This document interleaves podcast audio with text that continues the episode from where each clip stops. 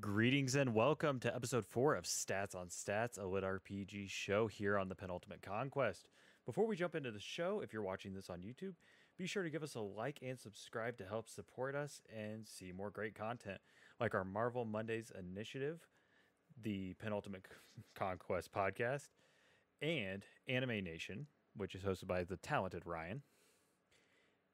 Also, remember, if you have Amazon Prime, you have Twitch Prime, which means that gives you a free subscription. So give us a sub. If you missed out on any of this week's content, check out our website, thepenultimateconquest.com, and check out our VODs and even see the schedule for the rest of the month, which is now updated. Today, we are joined by the guy I can always count on as a party member and my best friend, Joel Harvey. Joel, how are we doing today? Hello. I'm Uh, doing fantastic, Rich. It's good to have you. How about you? Hi, yeah, I'm I'm doing I'm doing wonderful. We're here with another fantastic episode today. And we are joined by a special guest, the author of one of my favorite series, Pangea Online. Let's welcome the amazing SL Rowland. How you doing today? Hey, I'm doing great. Happy to be here. All right. So before we jump into today's topic, let's just get into some quick housekeeping. Um, if you missed out our newest episode of the Marvel Mondays initiative, they did talk about the Falcon and the Winter Soldier series review, which it was uh, joined by guests Ethan Brandon and Vinny. Also, the schedule for the rest of the month has been updated, and you can see what amazing shows we have coming up. Which, for tomorrow, we have. I believe. Give me one second.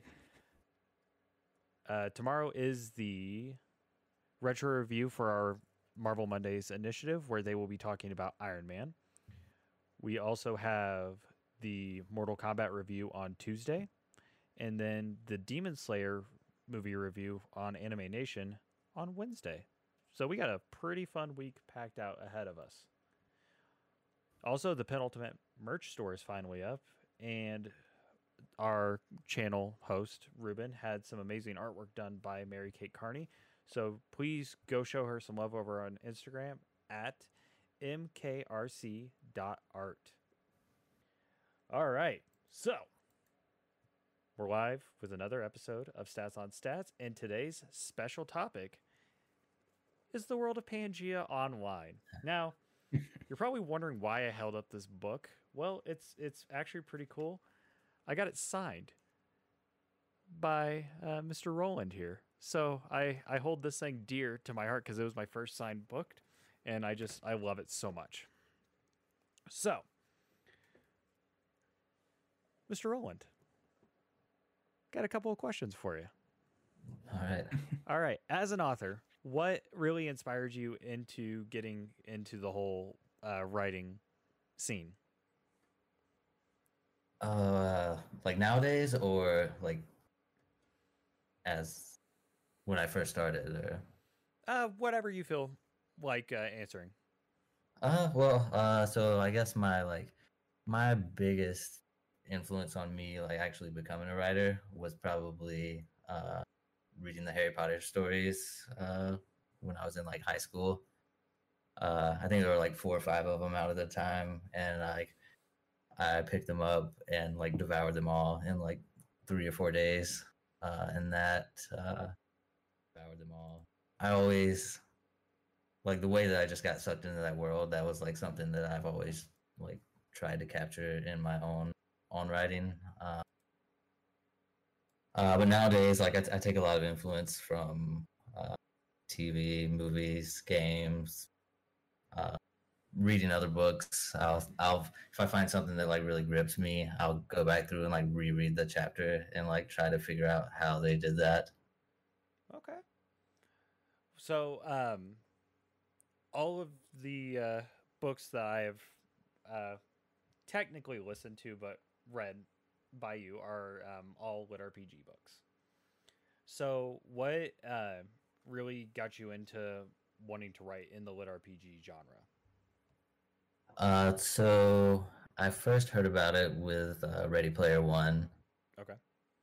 Uh, so you can definitely see a lot of influence of that in in Pangea Online in particular. Uh, but that that was my introduction into the genre, uh, and then I went through and read uh, Dominion of Blades, uh, the first uh, Viridian Gate Online book, uh, Apollo Thorns, uh, Codename Freedom. That was a I really enjoyed that one. We haven't we haven't gone to that one yet, but uh, we have been reading his um Underworld series. Uh, I got part of the way into that one. Uh, still, still chugging through on that one. I was actually reading that when I started uh, reading Cradle, and then just got sucked away. Uh, but the uh, Codename Freedom, if you like like action uh, and fight scenes, like you'll definitely enjoy that. I love a good uh, like especially in depth battles. That's Yeah. that's one thing I love in a lit RPG book. Uh, Joel, I'm pretty sure. I actually I don't even know if you feel the same way. We talk way too much about like lit RPG stuff, so and the mechanics that go into it. I more enjoy the like abilities and skills and then like the world and the way that like the magic system works in the world. Like I can really get behind like some in-depth mechanics. Uh but a good action scene does not go amiss. Give me a second here. So, uh, why don't we go over just the lit RPG books that you've written so far and discuss, uh, sort of just talk about like what we're gonna be discussing this episode. Uh, SL Rowland, if you want to take that away. Uh, yeah. So I have well, I have two uh, series, and then I have a, a couple of standalones. Uh, so Pangea Online, that was my, my you know my first lit RPG book. Um, it's kind of a, a multiverse uh, setting, multiple game worlds, set in more of a dystopian society, where like a lot of humanity is kind of because of war and, and different things like society outside is not very inhabitable. So they're kind of locked away and they all interface through uh, pangea online. Uh, and then i also have uh, sinister troll which uh, is basically there's this an online troll who has to play a troll is as a form of I just- rehabilitation. I just really love the premise of that book. It's so good. it's a- and yeah, he's more he's more of a, like a, a rager than like an actual troll. Um, and so like one of his outbursts gets him in trouble with, uh, you know, this new law that has gotten passed in this city, and so they want to make an example out of someone, and so he gets forced to play as a troll, which is like the most hated race on this little continent that the game is set on. Um, It's so good though, and uh, I, as someone who is a uh, um, a rager when it comes to games, I I really connect connected with him when Yeah. I uh, read the first book, which that's actually the first book I um, I read by by you. That's how I got into um, like your little world, and then I saw uh, like it was one of the Friday posts um, promotions in the Lit RPG group on Facebook. And I was like, "Oh, this looks really cool." And I read I read the premise and I was like, "Well, Joel, guess what?" And he goes, "Don't you dare." I was like, "Yep." Add another book to the backlog, and he goes, ah, "I hate you," because we we just have a huge backlog because we try to stay on the same like pace of what we're listening to. And now that we've we're doing this show and like we're trying to come up with topics, if it's a series like we've listened to like months ago, it's like, oh, we have to go back and redo this real quick. We're glad we're not doing this weekly because we just couldn't be able to handle it. oh yeah, the the TBR pile is always growing. Oh, the backlog is the backlog is. Re- I don't know what's worse, my video game backlog or my book backlog. Probably at this point, my book backlog. yeah, is I think at this point my book. Uh, so to kind of jump into um, today's big topic and everything. It's Pangea. We're gonna be mainly discussing uh, Pangea Online. Now, earlier you said that your kind of inspiration and influence was Ready Player One. Yes. I can definitely see the elements in book one, but not through the entire series. Like I can tell that you like there was definitely some influence in um, Death and Axes, which is the first book. But once you get into um, book two and three, like I don't even see any elements other than the referring to the boxes. That's that's only the only element I really see. But with how the way the actual world is in the real world, not the world of Pangea, I def you definitely created your own world, and it looks it's so amazing how well it just I could visualize it. No, I'll definitely uh, agree with that. I think uh, and then the idea of like uh, you know a multiverse like game world interface are like the the big similarities that I pulled from that. And unfortunately, all of, most of the one star reviews that I get is because of those two things, and not because of everything I did differently. Mm-hmm. Uh, Which but after one, it kind of it take it's it's definitely its own thing going forward. and the way your um the world building and not not even just that but the character development for it is amazing. The character of Easel I think has probably some of my favorite character development in any lit RPG just oh, from how we see him as the lonely like you know miner in the boxes down or in book one at the start and how he becomes the figure he is in book three it's night and day to me um joel i'll let you share your thoughts on that really quickly Yeah. Um, one thing that I really really liked was the mining. Uh, just the premise of that. Like they are data miners, so Mhm. they're like mining data, but they're actually miners. Uh, so that was really cool. Uh, one thing that I really enjoyed with book one that I saw, um, that was like different. Uh, than Ready Player One was how like versatile uh the different abilities and spells that he gets. Uh cuz like he gets a lot of spells, but he's able to use those like everywhere pretty much.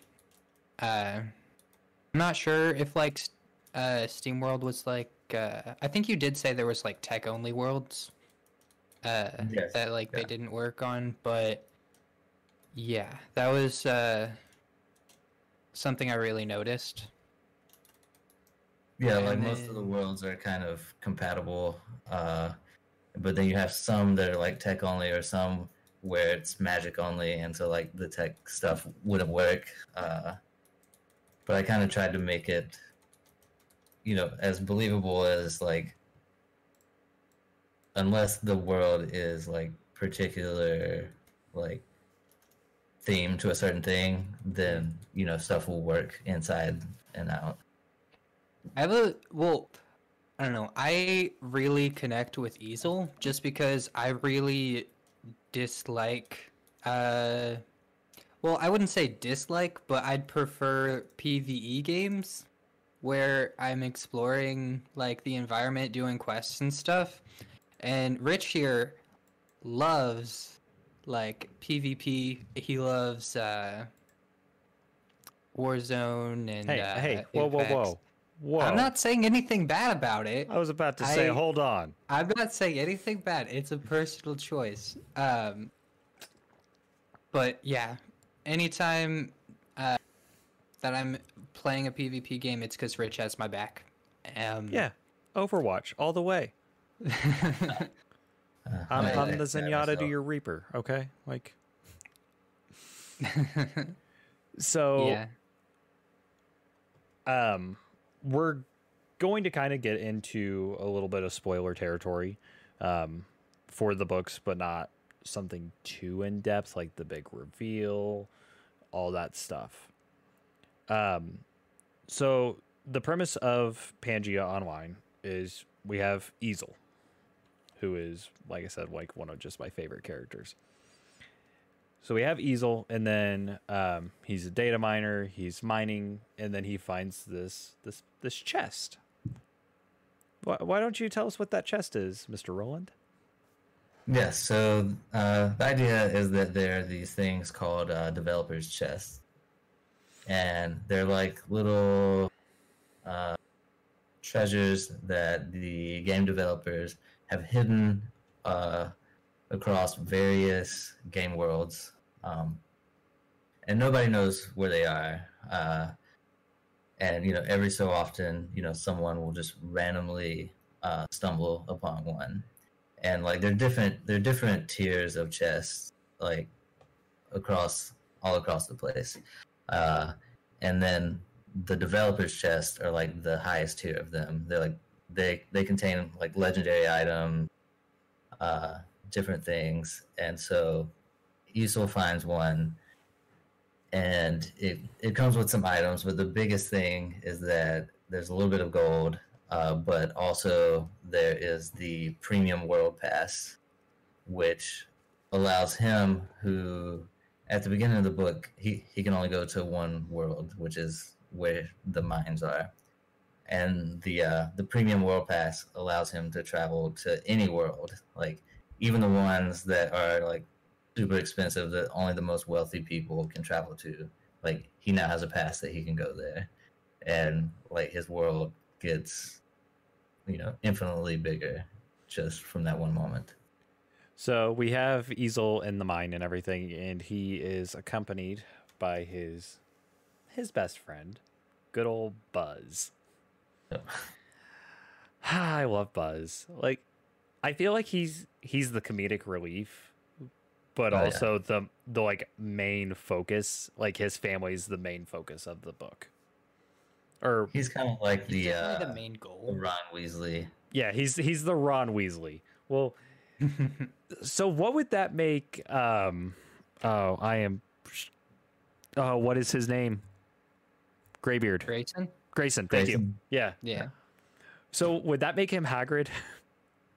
Uh, I was kind of viewed. Uh, well, Grayson, he's he's like he's like the mentor. So he's like you know your your Dumbledore, your uh, Gandalf, With, with a Except a less little more- tragic. a little more hands on Mm-hmm. and a little more. Uh, A little more pirate themed. yeah, I He love that pirate. own magic backstory. Uh, So um, after Easel finds this chest and everything, he's able to go to the different worlds, and Grayson also has a developer's chest, Yes. and which that's that's kind of rare that these two like legendary chests are in the same same area. Hmm. Um, so he shares the news with Buzz, and him and Buzz go to a few different worlds because he's like, "Oh, well, I have this stuff. I can actually earn a little income. I can pay for Buzz to come with me and hang out, so we don't have to either hang out in my room or his room all the time, and just play. Because don't they play like just classic, like old school games? Uh, yes, stuff to where they don't have to actually, where they can't actually interact, like basically like stuff on the web and whatnot. Uh, what is the uh, the pay for the miners again? Isn't it like for every so uh, so many hours of work, it's like a copper or something like that? It's just ridiculously low. Like, it's it's not a living wage at that point. Yeah. But they do live in a place called the boxes, which is supposed to be like the rundown, like very very low income area of the world. Right? Yeah, pretty much they get they get to live there for free, and they get their uh their basic haptic suit when they turn eighteen. Um, but then everything else they have to afford off of the you know the minuscule wages of the boxes of the mines, and it doesn't go very far. So, so oh, hold Joel, on, I have a yeah, I'll let you go first. The uh the box or the mines is that like a free world with the boxes or is that like just a free world for uh, It's it's it's it's like a, it's a work world for those who live in the boxes that they they go and work and like it's kind of uh, based on the theory is like you know if if you have something to do even if it's like not a real job like as long as you're keeping busy then it's keeping you out of trouble so that is their job That brings me into my question because I, I would wonder how this would kind of work. So would this would the mines be like a quote unquote uh, another world for say like a correction facility or anything like that? I mean it, it could be Okay. I, I was like I, I was playing with the wheels. I was like, hmm, I wonder how the law enforcement would work in this world. Because it's a pretty Earth in this series is a pretty not so pleasant place. Because Right. there's the like the toxic um fumes in the air, all that stuff, to where they have to wear like hazmat suits pretty much to go outside. yeah so we'll jump back into pretty much the summary of the book. Easel uh, and Buzz go to a few worlds, just hang out, all this fun stuff. And Easel follows the streamer, Alicia. and he's like, hmm, she's she's in this world. I guess I gotta go visit that world. Yeah, as one does yeah, as as one does. Um, would that technically be considered stream sniping? uh yeah i mean call it what you want you know stream stalking? you know yeah, well, it's a little stalkerish, but it's it's okay. Like it's it's all good. He didn't want to harm her or anything. Um, so he ends up meeting up with Alicia and uh, her group, and he's only like a level one, two at this point, and they're in like a level thirteen ish zone. I think is what level she is. something something similar i think that. he whenever he is mining he said he hits like level eight or nine like that day like that's why he was mining so long Well, I mean, I have this like really cool thing like right next to me. I could just look it up. Uh, I think he's like when he finds the developer's chest, he's like level I thought he was like four. three or four. oh uh, is it and then he hits a couple of levels in the Mordican Mountains. yeah i so think it was probably, like, four he's probably like seven or eight, so he's still pretty pretty out leveled. I'm looking right now. Joel, I will let you continue with your thought. Yeah. So he meets up with Alicia and her uh, assortment of dwarves, which are also really, really great characters. Which uh, Fanboys. I love my dwarves. Yeah. I, I if I get the fanboys. choice to play as a dwarf character, I will. I, I don't care what game it is. If I can play as a dwarf, I'm going to. Oh my. Uh, yeah. So they end up trying to kill a monster, and uh, I don't know. Are we going into the? We're pretty much uh, going over the basic uh, the basic premise. So The they bugs. they fight a boss, etc.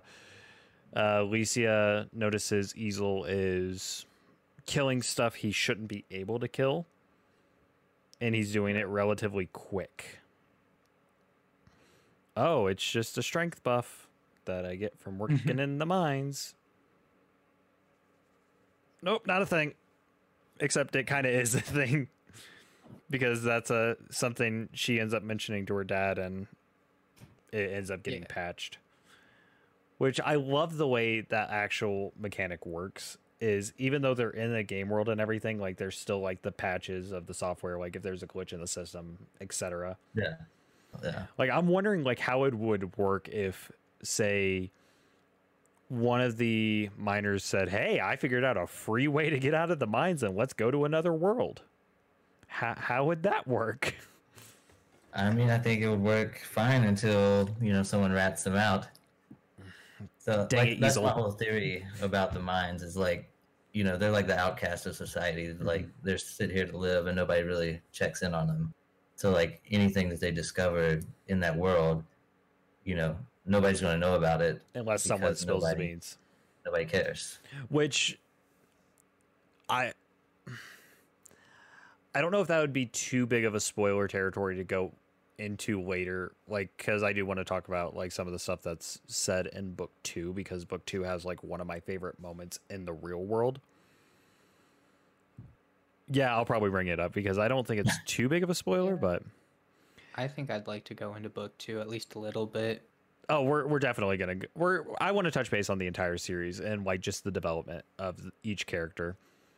And there's one character that just doesn't have any development, which I like. I like that because he's just he's a basic bully. Right. I know who you're talking about. Oh, I, I figured as soon as I said bully, you would know who I'm talking about. Um, so we have all that stuff happens. Um, they end up getting the boss killed. Alicia's like, "Whoa, you're too strong. How are you doing this?" He's like, "Oh yeah, it's just a strength buff." Like, yeah, like because we do kind of have the strength buff down in the mines. Not knowing her dad works for Pangea Online. So of course that stuff gets patched and he when he figures out that happens, he kind of has like a little like freak out moment. But that brings us kind of into the developers tournament. Yeah. So Buzz ends up telling him about it. Uh, that there's this huge tournament going on. There's a like huge prize, and possibly other stuff. Um. Yeah. So, what sort of rewards for this tournament? Uh. Steven or Rich, You're gonna take it Uh, away? we'll, we'll, we'll let the main man himself tell us like what the rewards are. Uh, so I think the rewards are, uh, one it's like a, a hundred thousand gold to the winner, um, and then there are also some other prizes that are like not announced yet. Uh, but then, right after Buzz tells uh, tells Easel about this tournament, like the entry fee to get in is like more money than like you know they would ever earn in like a year working in the mine. So like right. it's just a pipe, pipe dream for them. Uh, but even with the money that like he finds in the developer's chest, like it would still cost you know pretty much most of that to just enter in the tournament. But so, like, he, he also gets like loot from killing the the monsters and stuff he does doing the quests, etc. Which yeah, does so, he like, it- does he get Fenrir before the tournament starts or is it no, it's during? It's after during during the second stage, entered into like, it, before uh, the second stage. yeah, Okay. Because I was like, I don't remember Fenrir being a part of the first trial, but I definitely remember him being there for the second. yeah, Yeah. he's uh he's kind of a requirement for the second part. That's why they go and get him once they figure out what it, the stage is. Which when I saw when I saw the book cover, I was like, that looks th- this looks like it's kind of going into a little bit of Norse mythology here because I'm a huge Norse guy, uh, mythology guy. I love Norse and Greek mythology. Those are my two favorite like mythologies to like talk about or to like look into. Joel and I play a lot of Smite, and I'm I'm either playing Thanatos or I'm playing Sol. Like there's no ifs, ands, or buts about it. Like those are my two mains. Yeah, they have a lot of good. uh But both of those mythologies have a lot of good characters to to draw from. And anytime like I see like a mythology like inspired moment, it pulls me in a little bit more. And I think it's just because it's a topic I I like to learn about, and I just I feel like I'm fairly knowledgeable in those topics. So like when I like see a reference, I'm like, wait a minute, hold on. So seeing Fenrir in the book, I was just like, yeah, I really like this. but I was Yeah, I do have a oh, I do have a question there. Um, so whenever he gets Fenrir, he goes to fight Tyr. Um, yeah, and so I, I guess I just wasn't really familiar with Tyr, but is he like? I think it says he's like a god of war. Like, yeah, so he's the yeah. he's the Norse god of war, uh, and then Fenrir is one of Loki's children, I believe, or or siblings. I of- one- think it's uh, time to look. Yeah. Uh, but in, in mythology, uh, Tyr imprisons Fenrir because when Fenrir escapes, it's supposed to bring on uh, Ragnarok, which is like the end of Asgard society. So I had the idea of Fenrir being locked away in the bottom of the castle with Tyr guarding them, and in order to claim him as a mount, you have to defeat Tyr. Yeah. So he ends Alright. up getting a choice between Fenrir, the mount, which he needs for the tournament, or the sword that locks Fenrir away. Right. And uh I, I want the big wolf. Of That that would be my go-to. well, the sword wasn't half bad either, but Easel, being Easel, he just a solid characteristic about him is he really loves like helping people. Uh NPCs, like people from the boxes, like that's a main character or like characteristic. Characteristic. And uh so well it was kind of a given that he was gonna uh Fenrir, but when like whenever that fight happens, he's like, Man, how many people just went for the sword instead of like actually like going for this mount? And uh yeah, that was just one of the moments that would that really shines through uh his uh character. Yeah, like that that sword uh if I remember, like it's pretty powerful. Like it would have like made him way way stronger than he even already was. But like his whole thing like if he chooses that sword, then he is essentially you know, giving up on the tournament for for Well, his, I mean, his own he selfish probably could have bought a mount somewhere or like found it. there Yeah, but like normally. not the uh not the same quality, you know. Yeah. Fenrir best boy. Like Yeah. just just throwing it out there. Fenrir best boy. Uh, he is the son of uh, Loki. Yeah. so, So I thought like the there's so many iterations with it. It's it's hard to remember what the actual like main one is. So after he gets Fenrir, he does the whole tournament, which the first the first stage is the zombie apocalypse where they have to save the little girl, right. Yeah.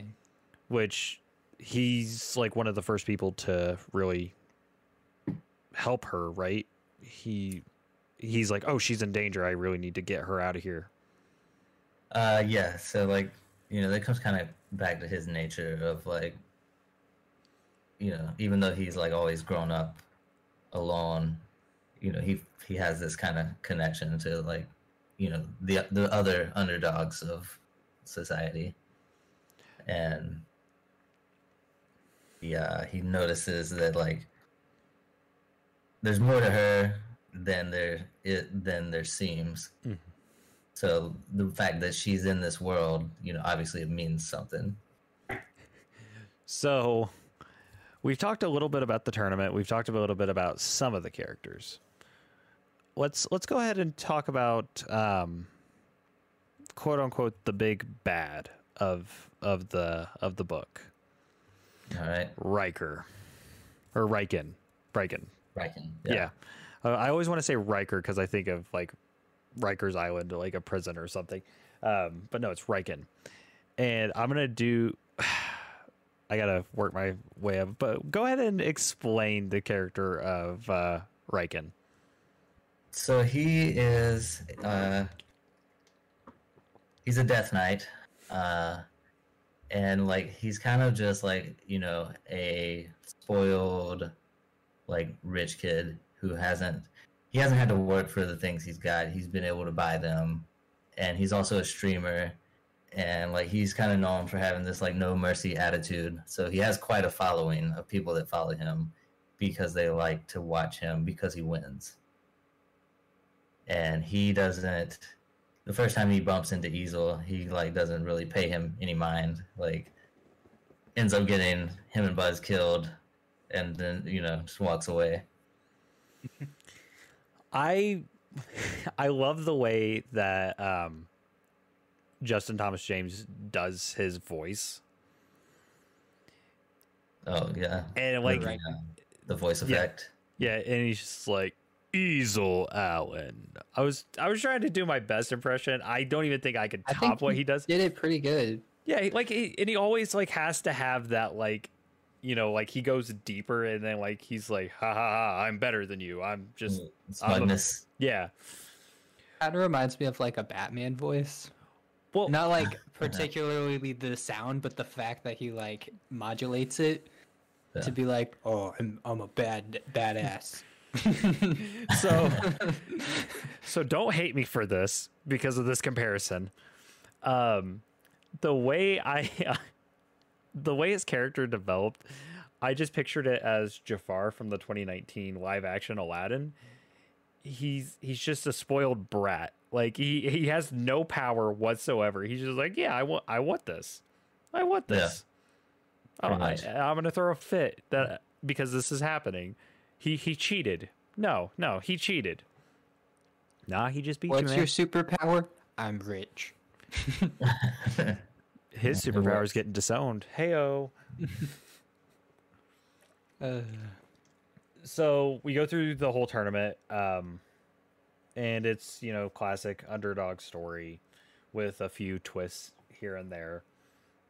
But obviously oh we didn't talk about why he's in the tournament because he was originally not going to enter the tournament. He Right. enters the tournament for buzz's mom because buzz's mom is really ill and to get the surgery and everything like it's it's way too expensive. Uh the medication she's on currently like isn't working all that stuff. And it just really it kind of like puts a mood on how poorly the boxes are like off Right. compared to the rest of the world. Because i don't even would you consider or say there's even a like a there's the low class and then there's the high class there's like no mid middle class at all it feels like Uh, I mean, I guess there's a little bit of the middle class, which you see when he like moves to Civic City, mm-hmm. because they can kind of walk around on the streets, but they still have to have the the uh, mask and and whatnot. Uh, it's just not all that different than society right now. But uh, so like the the boxes is like below the the low. Okay. So we go through all this. Easel ends up, you know, champion, all that stuff, which he wouldn't have gotten there without the help of like his team. Because we have Alicia, we have like everyone. Grayson, Buzz. Yeah. Yeah. But like his team within the tournament itself. Oh, that yeah. really kind of shows how well like the people he has in his life and the connections he make actually care about him and realize how genuine of a person he really is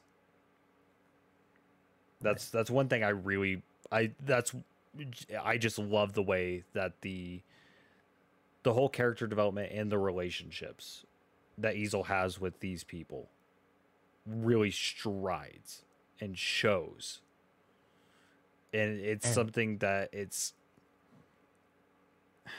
i don't want to say it's rare to see but you don't see it as often as you would think when it I, I definitely think it's is rare. Like, uh, he is a like like a genuine like good person, and like I've only known like a handful of people that are like really like no matter the situation, like they will help out the other person before they think of themselves, and I think like he is like kind of what I would aspire to be. I guess is how how he came about. I, I, I really feel that because I mean, like as I was listening to the series, um, I was kind of dealing with a lot of personal stuff, and like I just sat back and I was like, damn, this dude has it really rough, but he's hmm. going out of his way to make sure that other people's lives are, you know, better. Like he doesn't have to be doing this whole tournament, but he's doing it because he cares. He really does, and then the whole like big reveal and it's like oh well that kind of makes sense. He had it rough but like it just shows that his luck starts to turn around as well like towards the end and then we'll we'll dive into book two. Um, he's now an employee at Pangea, online uh, develop uh, development. He is dating Alicia, which Yes. is such a, an adorable relationship. I love it. Any scene that him and her were in, I was just like, "Oh, this is so cute." it was just, it was a fun time. Like I was just like, you know, I was like, "I want this." I, I want this kind of relationship. Like they have their issues, and it shows. Like because if like neither one of them really feel like they've had a relationship. I mean, well, with him being in the boxes and her being the daughter of a big, you know, pretty much millionaire, it kind of shows like she's like, I'm gonna focus on gaming. He's like, I gotta focus on living, but I would like to game. It just feels like an actual real relationship instead of like something that's forced. Yeah, they they come from di- very different worlds, but like they have enough in common to make it work. I, I just feel like it's a reverse Little Mermaid, like where she's Prince Eric and he's Ariel, and he just wants to be a part of her world. Yeah. Yeah. I just had I Uh. just came up with that on the spot. I was like, okay, should I say this? All right. So, I think we should probably step away from the emotional aspect of. Hold on. I want to talk about an emotional aspect real quick. Because Okay, it is uh, with quick. Easel's character development. The scene where he's having dinner with her parents and he meets them for the first time. And he like brings up like the way the conditions are in the boxes and everything and how he wants to do something to help and her dad's just like, "Yeah, no no no, we can't do that." And he kind of just like goes off the wall a little bit. It's like he sees how these people live and there's the part where her mom mentions oh i just cook to you know cook like that's my hobby and then i just throw out the meal Yeah. it's He's like, What? that Yeah. like no how how can you be doing that when there are people that don't even get to eat twice a day right. There are people starving in the boxes. Yeah. you eat that food. Um, it just Yeah. it, it adds a lot to his character because it shows like it adds another level of how much he cares and how much he wants to help people Mhm. and of course that kind of comes around like later. Later. Read the series Yeah. guys. It's really good. But Yeah. it so we're in book two now. We'll kind of not touch a lot on a lot of the stuff but the premise of book two is there's no tournament. Easel's a beta tester now. Or alpha te- alpha tester He's the Alpha original. tester. yeah the original. So alpha tester. He's the prototype of full immersion deep dive. And i want to do this. The more lit rpgs i read i want to do a full deep dive full immersion or just transport me to another world. I'd be okay with no, that. Uh, give me a magic Mhm. system where i can respawn. I will have a blast with that. Yeah, because I, I i, I want to throw fireballs and that is sort of reason why like book two is definitely probably my favorite out of the, the trilogy, just because we have the Broken Lands, which is the name of the uh, full immersion world, and one just going into that world, he's like, "Oh, you get stats for general skills, or like increases for general skills, like, uh, you're better at sneaking. You're like better at like yeah, and uh, like dodging. I love that. I love that aspect of lit RPG. Like whenever I see that in a book, I'm just like, boom, I love it. And uh, yeah, I f- kind of feel like we did. Uh, well, it steps away from the Broken Lands for like book three, and I kind of wish there was a little more of uh, the Broken Lands. Uh, yeah, I get. I what are your thoughts on on that? to it. Uh, so when I originally uh, wrote book two, um, I didn't know when this uh, story would end. I figured it, would- you know, it would be ongoing, and it would I would put out, you know, a lot of books in it.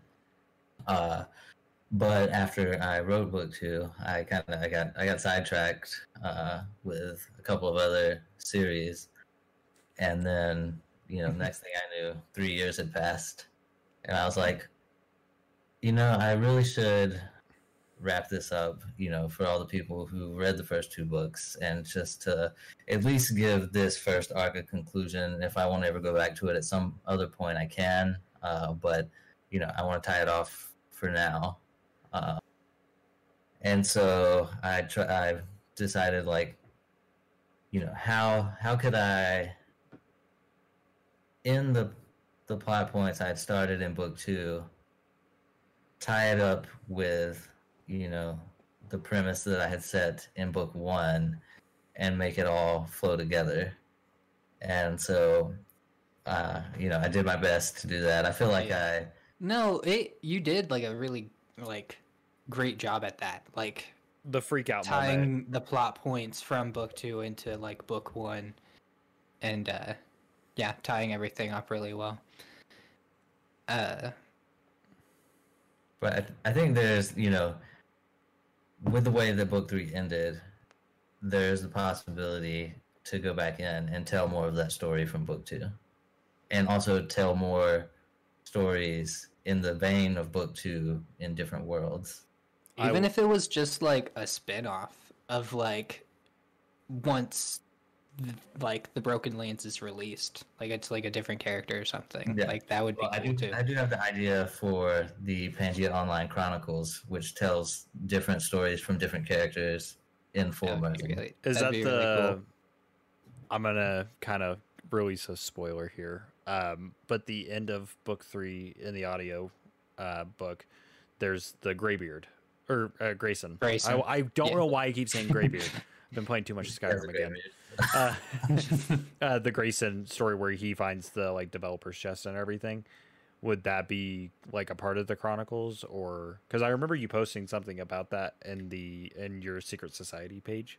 Uh, yeah. So that was like a little uh, secret, uh, like kind of like a uh, a short story of Grayson's beginnings of like how he came to be who he is. Uh, but I feel like uh, yeah, I could I could tell so many stories set in either you know previous iterations of Pangea or you know the current full immersion world, uh, and just like each have them be their own thing. Okay, for I, sure. I, I really like that. Um, mm-hmm.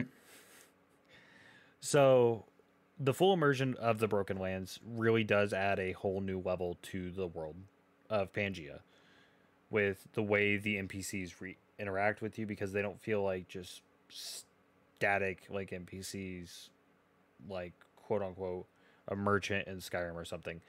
They're like, mm-hmm. "Oh, what are you buying? What are you selling?" That wasn't Skyrim. That was Resident Evil Four. I don't oh. know why I went there. um, um, so they actually have full personalities, and depending on what Easel does will defer how the the characters will actually interact as right. well. And in most games when an NPC dies, like they're they're not truly dead, they'll respawn after a certain amount of time. Right. In the Broken Lands though, once they're dead, they're they're dead, right? Yeah. I feel like that adds a whole new level of risk because you always have like that oh i'm gonna respawn if i die etc in the broken lands it didn't feel like that. It felt like you know death is death. Like it's it's a permadeath like they're gone. Yeah. Yeah. I think a lot of that ties into Easel's character as well. It like he gets super attached to uh, like the characters in the Broken Lands, and he's like, well, one, it's super realistic to him just because of the world, like full mm-hmm. immersion, but also just his personality just compounds that issue of like, I need to save that person, like, uh, like I need to help them. He just he definitely has that real connection with people especially and it's not just people uh, like his uh, companion he gets in book two the uh, the owl Actually, he gets that in book one. does he get the Yeah. owl in book one Yeah, book one. Yeah, because he like ends up. i didn't do my homework i'm sorry yeah, i thought it, i thought he showed up in book two for some reason i don't i don't know why every when you sit down and listen to a series from start to finish like everything kind of blends together Oh yeah, for sure. uh I I don't know what's worse though. Like it's just like because there's a lot of emotional moments in the in the series, and definitely like got me that heartwarming like, oh god, this hurts. I'm gonna cry, which I did cry. I told you about that, Joel. As soon as I finished book three, I was like, well, that ending got me. Yeah, I I cried. I'm at, I'm here at work and I'm bawling my eyes out right now. Which only a few books have actually gotten me to the point where I've broken down while I'm at work, and I'm just like, oh, Oh, I'll Crap. take that as a job well it, done. it, it, it was very very well done, and it definitely. I mean, we've we've said it enough time. It just shows what kind of person Easel is, and his relationship he has with Dean in book three. Well done, just absolutely well done, a fantastic job because you killed it. You really did. You definitely added that whole I don't want to say little brother like dynamic but I feel like Batman Jason Todd. yeah. Uh, That's that's that's the best way to describe it because I feel like Dean is has a li- little bit of Jason Todd in him to where he's like "Ah, I don't like you like what what makes you better than us. he's definitely like more riskier than Easel. I feel Like, like, he's more more hot-headed. He's Yeah. like what you would have imagined Easel to be coming from his background. Mm-hmm. I get that. And, yeah. And the fact that like uh Grayson takes like the risk on him when they're in the bar and he's like I I see something in this kid and I know you do too. So like maybe you should mentor him. Mentor him Yeah. for the this tournament. He's like nah I really don't want to. Riken comes up. He's like yep I'm mentoring him. Let's go. Yeah. which I, I don't I think that was a big uh, uh, twist for me I I wasn't expecting to see Riken again Yeah, so like I I really wanted to pull some of the thematic elements from book one to book three to make it feel like a complete story.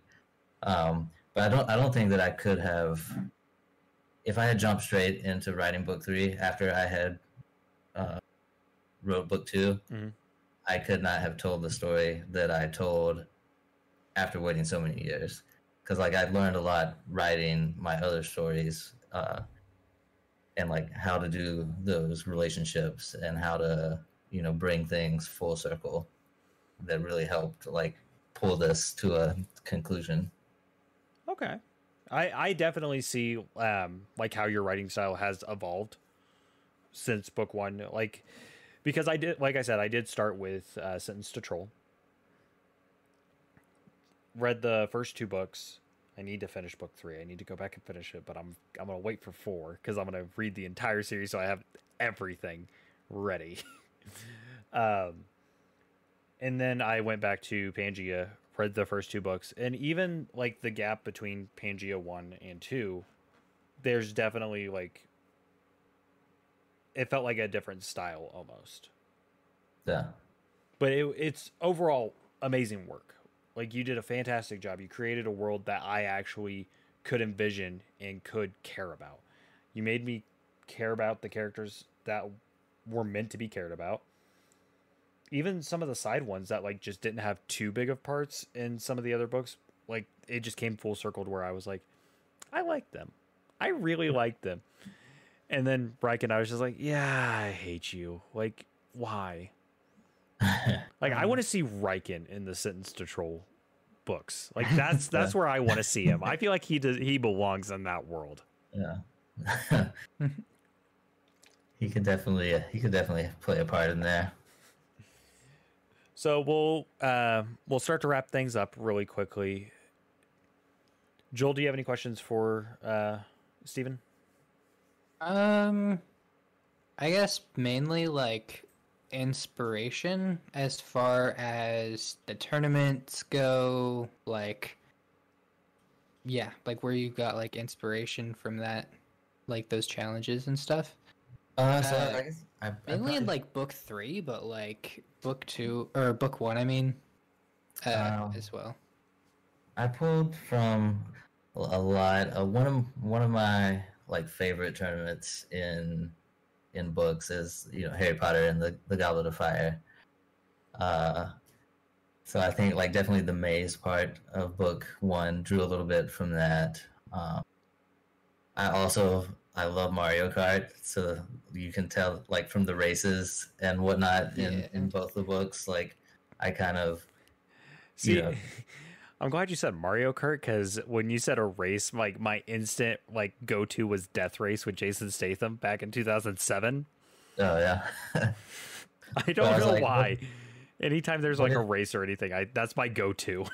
What if what if Mario Kart was done by people on mounts from all these other various video games? And so like that was kind of the the idea that I had with that. Uh, Yeah, I think that then- turned out really cool. And uh, you you can ask Joel uh, anytime like we have a game where it's got like cosmetic mounts or anything. I'm like, well, time to go start collecting these. nice. We used to run There's raids. a dragon in the auction. Do, I, do I buy this? Like, do I spend like a couple thousand gold? uh, And I, I knew that I wanted to have a like a battle royale finale. That Oh was my gosh. fantastic. And the um the element combination too, where if you th- threw like air and then through lightning, you can make like a lightning tornado and stuff like Yeah. that. Love it. I absolutely It's- loved it. it's Spellbreak, right? A Did little you- bit. A little, Okay. Yeah, I, I definitely a saw the inf- like a little Apex, inspiration like- from that. I took I took my I made my own combinations and and things and like you know created some some new stuff. Uh, but like I like the way that that they came up with like how how things can combine and kind of you know did my own thing with it. It Yeah, was so good. That was that I couldn't have asked for a better finale, like for a final trial. And like I mentioned this earlier that like Rich was the PvP guy, and he's always trying to talk me into playing battle royales. I got him into And- Spellbreak. Yeah, I don't really care for f- like FPS games, but Spellbreak was one that me and Rich had like a lot of fun with. And reading this book like brought back like so many uh memories just like that general vibe of Yeah. that I got when playing Spellbreak. I I got from this book as well. And uh Joel, I guess we I got to book. We got to boot up Spellbreak after this. Let's get a few rounds in. Uh, Oh gosh. yeah, I played but it for a yeah. couple weeks when it first came out. Uh, Joel and I, that was definitely a, a grind. Him and I um, did when it, like I, fun. I try to play like almost all the, um, like the multiplayer games just to like test them out, see if I like them. Uh, because I do stream, and when I stream, I try to like have a game where I can interact with my somewhat small of a community, but also like have a good time. mhm. multiplayer games i just do not have a good time yet i still do it because it's like it's just my go-to it's like why do i want to put myself through this torture eh, we'll find out so yeah. um I think that wraps up book Pangea. for pangea yeah and we've talked a little bit about uh sentence to troll but there's one series or one book we didn't talk about and that was path to villainy do you want to you want to give us a little summary on that one because wow it was good Uh, yeah. So basically, I wanted to tell a story from a an NPC's point of view. Uh, an NPC that becomes self-aware, and so we have this innocent uh, skald uh, kobold who's like a barbarian bard hybrid. Uh, and basically you know, since his existence, kobolds have kind of been, you know, like the playthings of the heroes. You know, they get beat around. You know, they're the the victims of all their spell testing and experiments. And one day, he comes across a hero that is, you know, going to do some not nice things to him. And once this happens, all of his memories of all the bad things that have ever happened to him come flooding back all at once. And the only thing that he can think about is revenge. It's so good. And it's it's a really short listen too. Uh I think audiobook wise it was like 5 hours. Um Uh, yeah, it's a novella, so I think it's like, you know, 44, 45,000 words, like half half the length of a normal novel for me. it's it's really good. Like and when I saw how short it was originally, I was like, huh, I don't know how I feel about that because I like to stick to like, you know, if it's above seven and a half hours uh, in audio format, up, I'm like, yeah, I'll I'll give it a shot. And I was like, "Mm, that time, I don't know how I feel about it, but I really like the author, so let's go ahead and buy this. and originally, that's the the book I was wanting to get autographed instead of uh, Pangea to start off with. That was the original one, and you're like, well, it's not Yeah. out yet, but if you want to wait a few months, and I was like, nah, I'll give the other series a try. I, I want to see what that one is, and I got it, and I was like, yep, I'm buying the audiobooks, and I think I, Joel, I was on the phone with you that night, and I was like, well, I guess I'm buying these real quick. And then I powered through them so quickly. Yeah, that one was a it was a fun project. Uh, and like when I set out to write it, you know, I wanted it to be a shorter story. So like that was I always had that kind of length in mind. Uh, but like a lot of people want a book too, so I, I'll, I may get to that at some point, or I may do an expanded edition of book one where I fill in the gaps between the last chapter and the epilogue. Uh, haven't haven't quite decided how I want to do that yet, but it I, it I, I would pay for both point. of those things. Just just saying, I, I take my money, please. Yeah. So, all right. Well, that kind of wraps up today's show. So before we do the whole like what's coming up for the week and everything, we're gonna do plugs. Joel, what you plugging? Uh, I'm plugging the same thing I always plug.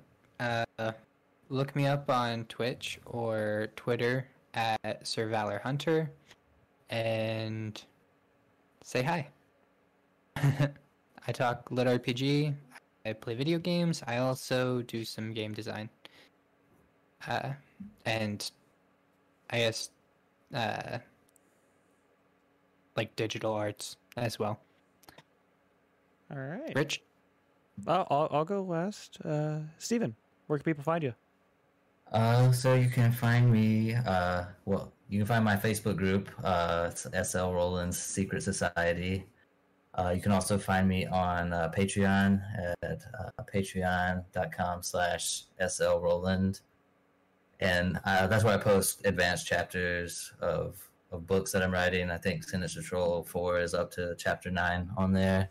Um, I also post advanced artwork, cover reveals, uh, sometimes exclusive short stories, things like that. What you're doing uh, the cover reworks for uh, Pangea at the moment, right? Uh, yeah, Pangea, and then soon after Sentenced to Troll.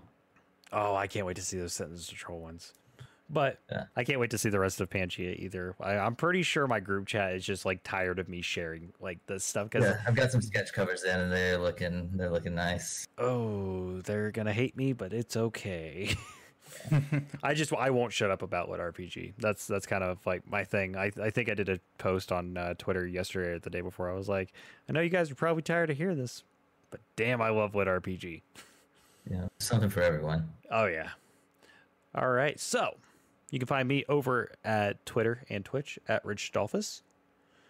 You can also uh, find me here on the Penultimate Conquest channel, where I will be on several different shows, but you can mainly find me here on Stats on Stats, which our next episode will be on the 23rd, where Joel and I will be discussing the World Tree Online series.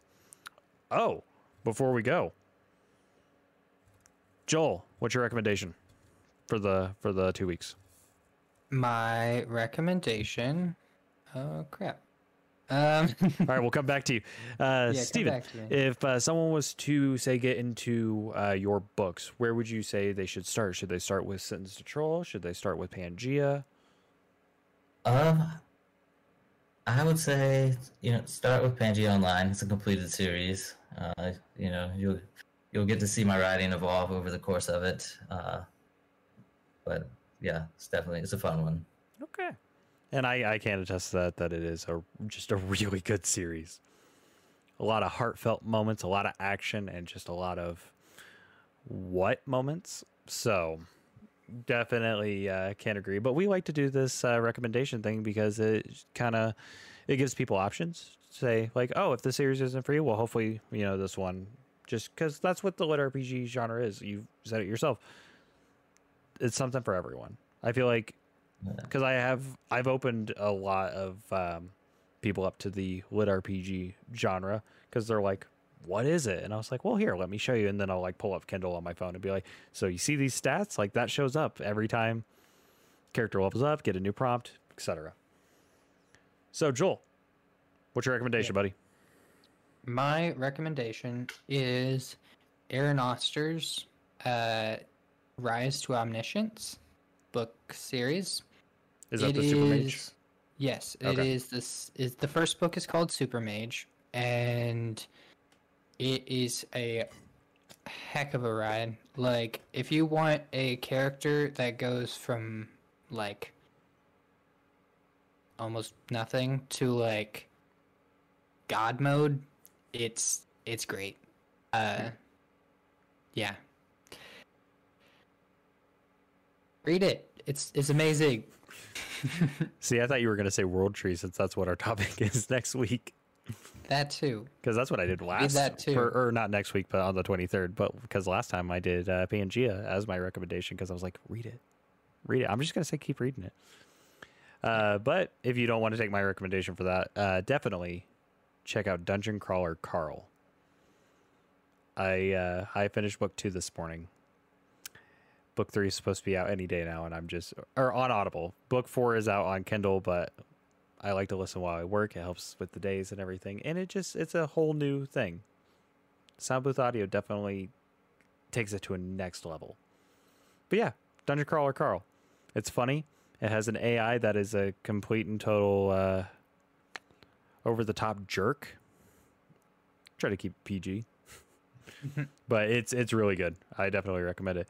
But that wraps up the show. I hope everyone has a wonderful night and be sure to tune in tomorrow for the Marvel Mondays initiative where I believe it's Eric, Ruben, and Christian talking the first Iron Man movie.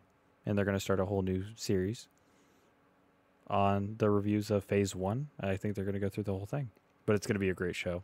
All talented people. But this has been Stats on Stats, episode four. Please tune in next, or not, I keep saying next week. Please tune in on two weeks from today, on the 23rd of May, where we'll be having our next episode. Have a wonderful week.